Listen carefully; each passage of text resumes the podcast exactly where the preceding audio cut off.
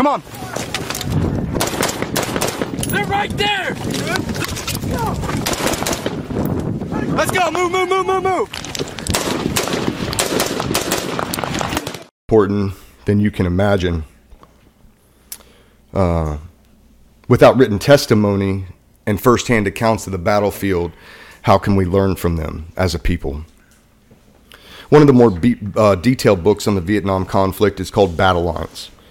It was written by Lieutenant Colonel Dave Brown of the USMC and his, uh, and his lovely daughter, Tiffany Brown Holmes. Lieutenant Colonel Brown earned a Silver Star Medal for gallantry in combat, and he was the company commander in Vietnam who took over for uh, company command for Fox Company 2-5 shortly after they cleared Hue City. Following his time in Vietnam, uh, first as an advisor and then as Fox Company's company commander, Brown had a distinguished career in the Marine Corps. Lieutenant, uh, Lieutenant Colonel Brown instructed at the U.S. Naval Academy and headed up the Marine Corps procurement budget. Upon retirement, he was a logistics cons- uh, a logistics consultant for both the United States Marine Corps and the Navy, and he served as the director of the Second Marine Division Association.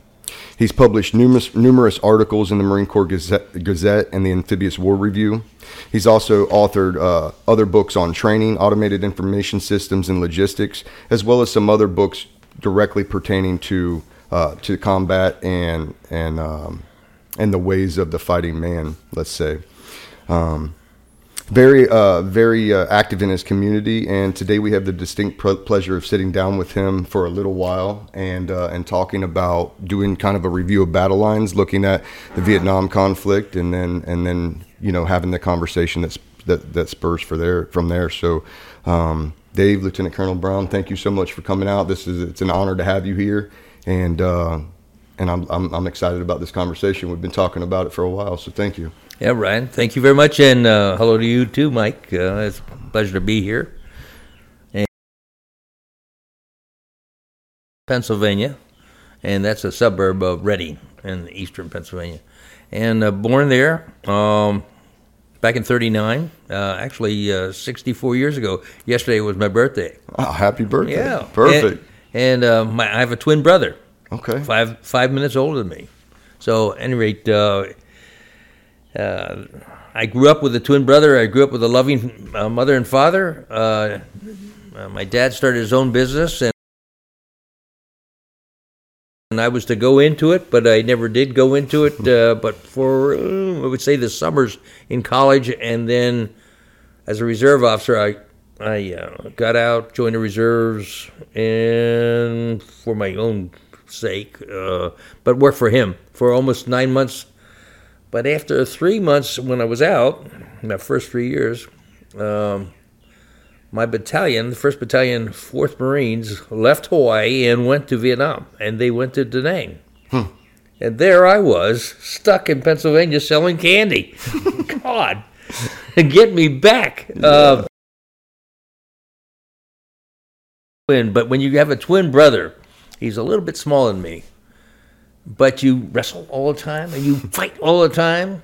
I know I was re- regaling some of these things on the phone with him, wishing him a birthday, happy birthday yesterday, and I can recall vividly. Um, we we all have our own memories of our own brothers, and they you and they're, they're slightly a bit different. But I remember one time I'm feeling really macho. Now we're dealing with a probably a fifth grader with a BB gun. Boom, got him like that. Get you. I'll get you. And then I couldn't take it anymore. I said, "Hey, okay, here's my shirt. Go ahead, shoot me back." Yeah, so she, he shot me back. So, but we wrestled all the time, and and uh, those kind of things just kind of worked out. And uh, we were naturally inclined to do sports.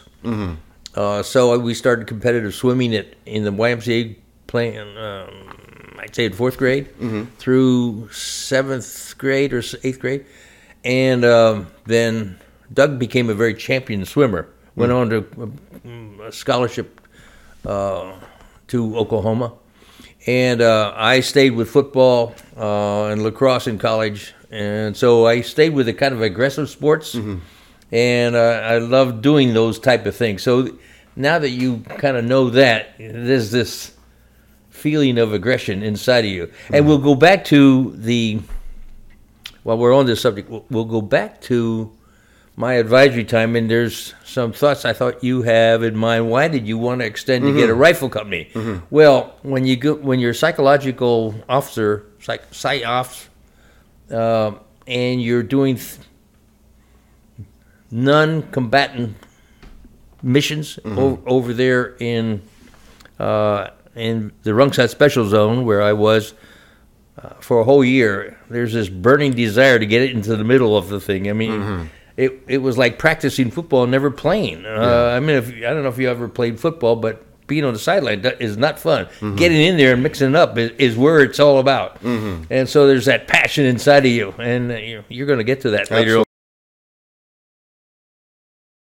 Like, You know, it was very easy. The only thing is, I'm as clumsy as can be. So drill uh, was not. They used to pull me pull me out of the platoon and practice going up and down. I, I right now I got one bow leg that sticks out like this. The other was pretty straight. And uh, uh, but gee, I was not the most graceful thing, even in football and lacrosse. Uh, I was aggressive, but it worked there because you could just run into things. I was a pure jock. I was not an athlete. My brother's an athlete, Yeah. but I'm more of the kind of guy who's, uh, well, besides that, in, at Governor Mifflin High School in Shillington, I was co captain of five varsity teams, which my brother and I, the first two years, sophomore and junior, was swimming, and the last three years, oh, or last two, my senior year rather, I was uh, football, um, swimming, and track. I was president of my junior and senior class. So there's a there's this inkling to kind of come on guys, let's let's get going. Here's where we're going. What's the coach? Okay, coach saying that. Let's go. What are we waiting for? I jump in a jeep and go off to the adjutant's office. Where's the headquarters? Okay, so I get there. I go to the adjutant. Hey, I said, you got a list of uh, commanding officers here, battalion commanders? Oh, yes, sir, yes, sir. You know, I was captain and he was a lieutenant. And so I go down there and there goes, oh, Major OK Steele. two five, got it. Okay, can I uh, contact two five? Yes, sir. Here's the phone. Yep, up, up. Hey, that's it. may I speak to uh, Major Steele? Yeah. And uh, blah, blah, blah. I'm back in town. I need a company. He says, "Do not leave that office. Do not leave that office." I and he was 40 miles away. Uh, I will have a jeep there in an hour and, and 15 minutes. It- You're so, mine.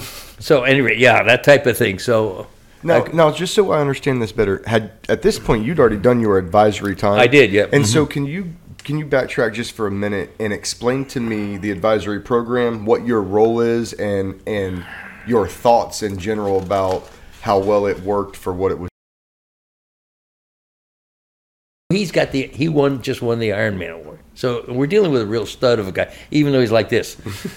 and oh, I don't think we're there. And I got there just before him. I don't think we're there. Uh, a week when the first mortars started coming in, you know, and you know how that is. Like, oh my, this is this must be war, and they're coming in from outside the town, rice paddies, rice paddies, rice paddies, being shot from you know, however, 2,000 yards away or something like that. And they're hitting the base, but then they make a lot of noise. So we have a bunker outside, our advisory team bunker. Cliff's already gone. I'm intel officer, and the, the three officers were together, and there was a enlisted troopers, staff NCO kind of place too. And uh, well, I'm busy trying to get into Cliff's shoe, which is a size eight or a size seven, and I'm a size ten and a half. Right? I spent the whole time during that mortar attack trying to get that. Finally, I'm hopping on out there, motherfucker, motherfucker, what's going? on? And they're all laughing their ass off because one of them got to get a flashlight. I said, Cliff, will you put your shoes underneath? Because I was on the. Oh, never mind. Long story short, but those are the kind of lessons learned, and they're good. And you look back and. you have that mindset more aggressive and more uh, detrimental on on the for the for the enemy. Where I did, I had, I love the Vietnamese. I realized all this history when the French were there, and when the French got beaten at Dien Bien Phu up north there. And then they have the Geneva Accord, which uh, has the 17th parallel, generally speaking, as the uh, DMZ, the demilitarized zone. And it's about five, and that separates the two countries. Um those Vietnamese really like to be one. They, you know, this communist stuff with uh, Ho Chi Minh and all that kind of stuff. Uh, they're not big champions of. it. They're farmers, right? And they, they're proud proud of their language and their history.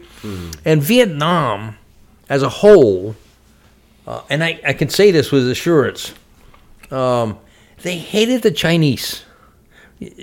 Back there in the days of um, Mao Zedong, no, Mao Zedong's the local, the current guy, but Genghis Khan, uh, back there in the 1400s, 1500s, Vietnam, Vietnam was captured by the Chinese and occupied and put down. So for about two, three hundred years, somewhere in that time frame, and they didn't like the Chinese.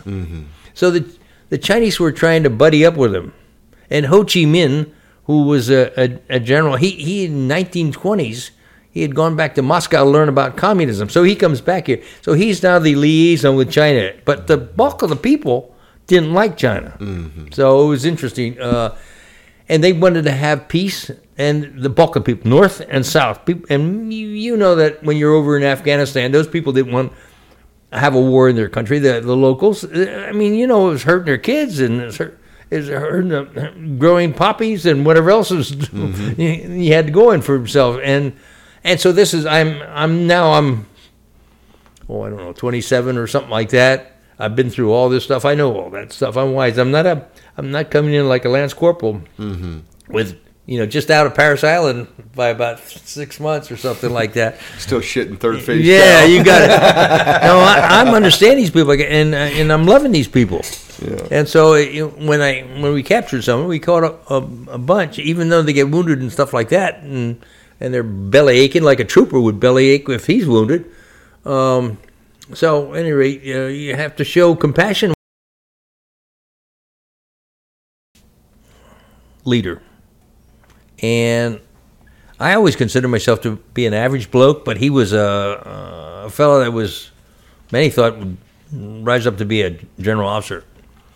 Uh, he had the long term before he took over Fox. He had a long term things of accomplishments, Ranger School, and maybe uh, six years in the uh, reserves in the National Guard. Blah blah blah blah. Um, he he stayed by himself. Uh, I'm not that person at all. Um, and certainly well written. But let me compliment my daughter for using all the good words. And and it will. uh, I have to tell you a little bit more about how we wrote that section Sure, sure. Please. uh, at some particular point. But uh, let me talk about Graham for a section. Second. Um, when when Graham got okay, wait a minute. Uh, let's hold a let's hold a piece of paper, uh, eight eight by eleven and a half, eight and a half by eleven, sideways, and then realize that the company was coming down on the left hand side. Now on covering us, it's like a lake with the woods all around it, with a couple little hills in the middle, and bumps, not not hills, but a bump uh, where, where there was a mm, chapel of some sort and all that kind of stuff. The bad guys were all the way at the far, the top part of the of the piece of paper that I'm holding right here, but on, across this rice field. Uh, uh, okay, so Union Two, you know, in Union Two, we lost. Um, um, Fox did lost uh, 30 killed and had 61 wounded. Uh, and so when you're me, a company commander who follows is really a great guy. Um, I have to ask myself all the time I'm writing it and talking to these guys, how would I have done it better to prevent that? I mean, mm, it's mm-hmm. just mm. begging that, that question. Mm-hmm. Um, and my, con- well, I ha- me backing up, they got to the edge of the bottom of the paper here, the edge of this large rice paddy, which was, what did he say? Was, um, we define a 300. Battlecross. It was three hundred, like, but then there was the line, and then another three hundred, I think, or yeah, so. it was a big, big, big rice paddy.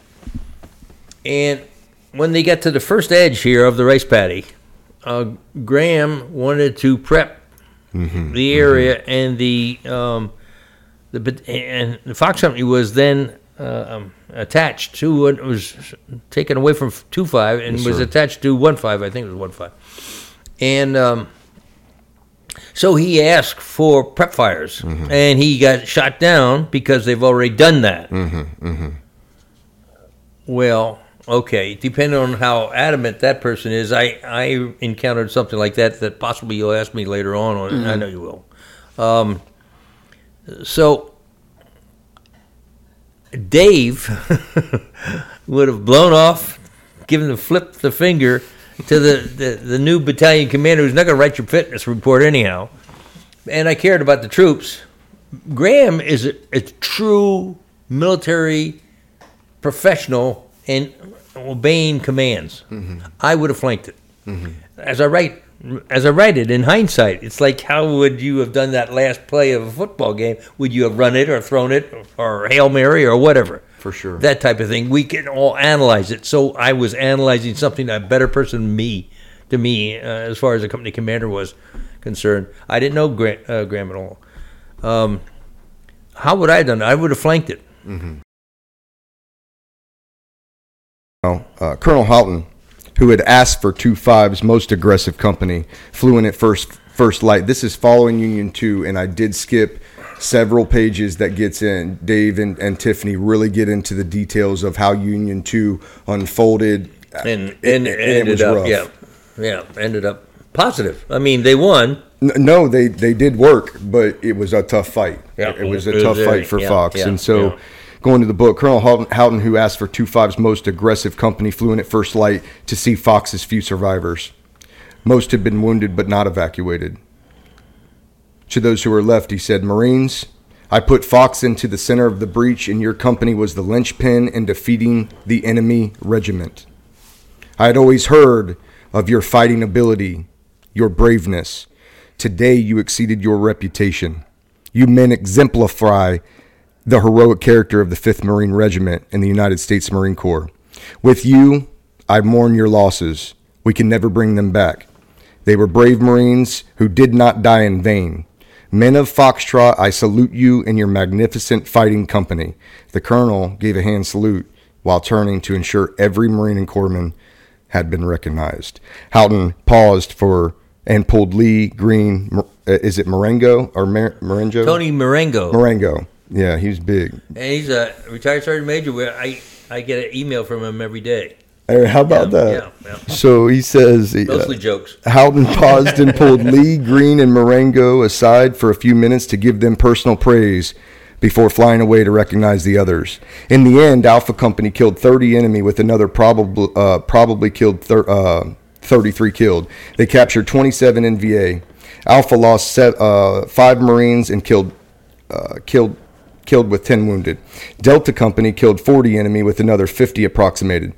Delta's losses were 17 killed and 22 wounded. Fox Company had 170 confirmed kills and another 310 probable killed.